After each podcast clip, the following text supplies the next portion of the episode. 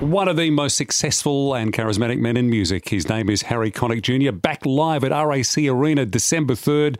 Tickets are available through Ticket Tech. Great to have him coming back to the West. Harry, good morning. Good morning to you. How's it going? Good. man. Good, Good. morning. Now, we know you love the beaches, so I'm sure you can't wait to get back to Perth. But I must warn you, we're having some pushing 40 degree days at the moment. But you're from New Orleans. You'd know about the heat, wouldn't you? Yeah, man.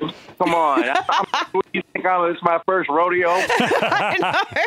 It's not your first year, that's for sure. yeah. So, how do can't you. wait. I love that Cottle Slow Beach. Yeah, we Yeah. know you do. Isn't it magnificent? Well, it'll be packed when you get here. I can't wait. It's it's uh, one of my favorite places in the world. It's just got a, a special feeling about it. I think part of it's nostalgic because I've been there, you know, for so many years. But it's just, uh, as you know, one of the most beautiful spots on the on the planet. Yeah. Hmm. You're at the RSC Arena December 3rd. I love the RSC Arena as a venue to see someone like you. Uh, I, I'm assuming all the favourites. Any new stuff? What, what can we expect? Well, it's going to be different every night just because that's the way I've always kind of done it. You just go out and kind of read the crowd and have a good time. I'm going to be playing lots of different songs from over the years. I'm going to be playing some Christmas music, which is going to be interesting in 40 degree uh, heat. But, No, not for us. you know, We're used to it. yeah, all right. yeah. Yeah. Yeah. Yeah, it is weird. it's a little bit of everything. Yeah. Well, Chris, Christmas is just weird, probably for, for you guys. You know, uh, when they pull out the hot food when it's 39 or 40 degrees, uh, you know, 100 plus in Perth. But uh, Right. it's a totally different world down here, man. Yeah, I know it's it's so cool, and, and I've never experienced anything like that, so I can't Hmm. wait to to get there. Well, we do it with seafood, um, Harry. It- Giant king prawns, Ugh. beautiful crayfish. Oh, It's, yum. yeah, yeah. That's how we do Christmas down under in the heat.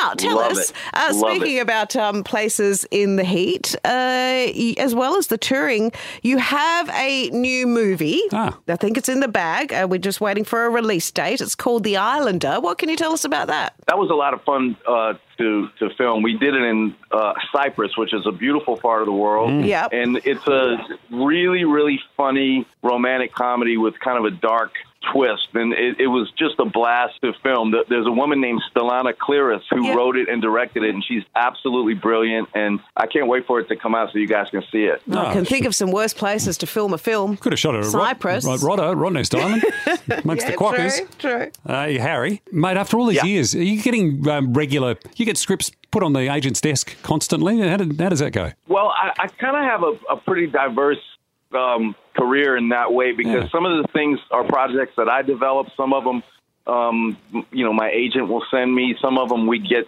sent directly to my management office. It's it, it's like all different kinds of ways that that these things get done.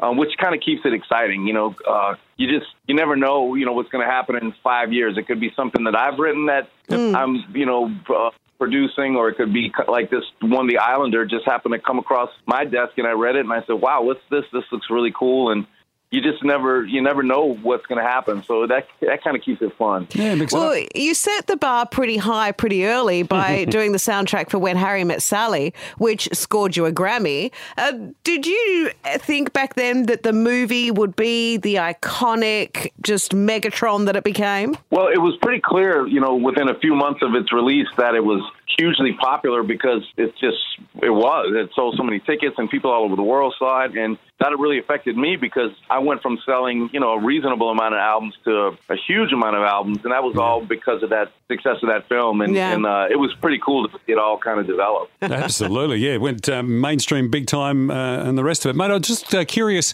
do you have at home, at your main residence, a Michael Jordan like trophy room, or you're a bit more humble about it? You got, got something like that going on? Well, I don't have as many trophies as Michael Jordan uh, does, but my wife and I, we, we have a funny thing. Like she, she'll take the awards and put them out, and I'll put them right back in the closet just 'cause I don't like looking at them. I think it's kind of I don't know, just kind of weird if people come over to the house and see these Yeah. awards. So we go back and forth. I'll put them away, she'll take them out, and this this has been going on for Oh, thirty. God, if I got a This is- Grammy, I'd have it out. Yeah, this is why you have Yeah. a room though, because it, it's that happy medium of. I mean, if they were all over the house, yeah, that might look a That's a bit bit. Gene Simmons, isn't It's it? a, it's a bit, yeah. Yeah. But if it's just in a room, then it's you, that's fair enough. Absolutely. Yeah, but like if people come into that room, it's like you know, look at my awards. Yeah, I, I wouldn't know. eh? want people going into that No, room. You know what I mean? Yeah, you but just you're so- let them. You just let them wander in there accidentally when they're on their way way to the toilet or something. You Yeah, don't but have you- to make a big fuss. Harry, you're worthy, that, man. that, that, would, that would be where Jill comes in.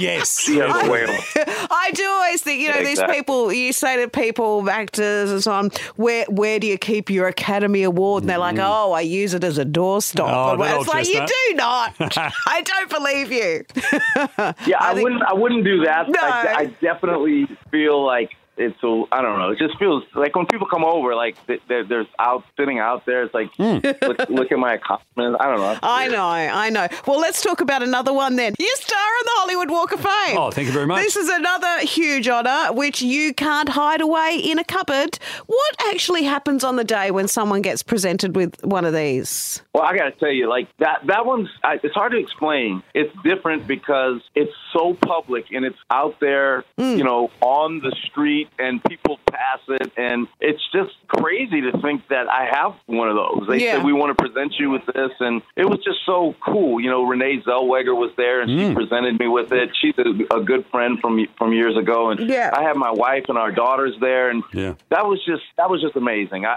I I was I couldn't believe they gave me one of those. It was so cool. yeah, that is very cool. Hey, mate, I was just thinking about. you know, I ask this of musos every now and then. There's a Tom Hanks movie called That Thing You Do about a '60s band called The Wonders, and they didn't do much, but they got one song on the radio throughout the course of the movie. And did you have a moment they absolutely went nuts, or in someone's shop when they heard themselves on the radio? Do you remember that moment you first heard yourself on the radio all those years ago? it's pretty amazing. I mean, you know, you go in the studio and you and you make this music, and you would hope that it would be successful, Hmm. and you do what you have to do to to try to ensure that by doing press and Yeah. all kinds of interviews and stuff. But when it actually happens, you're like, oh my gosh, like I, I'm I'm on the radio. It's- That's it's- me. Yeah. it's Just an amazing feeling. I bet it is. Well, we'll all get to have that amazing feeling. December 3, RAC Arena. There's still a few tickets left. I'd be getting in quick to Ticketek to get those. Harry Connick Jr., Cottesloe awaits you. See you at Cottesloe Cot, man. Beach. See you at Cot. I will be there soon with right. my speedo on. I can't Hey, wait. the budgie smugglers. Okay. Well done, you, Harry. Yeah. See you soon. All the best, man. Take Thanks, care. guys. Bye.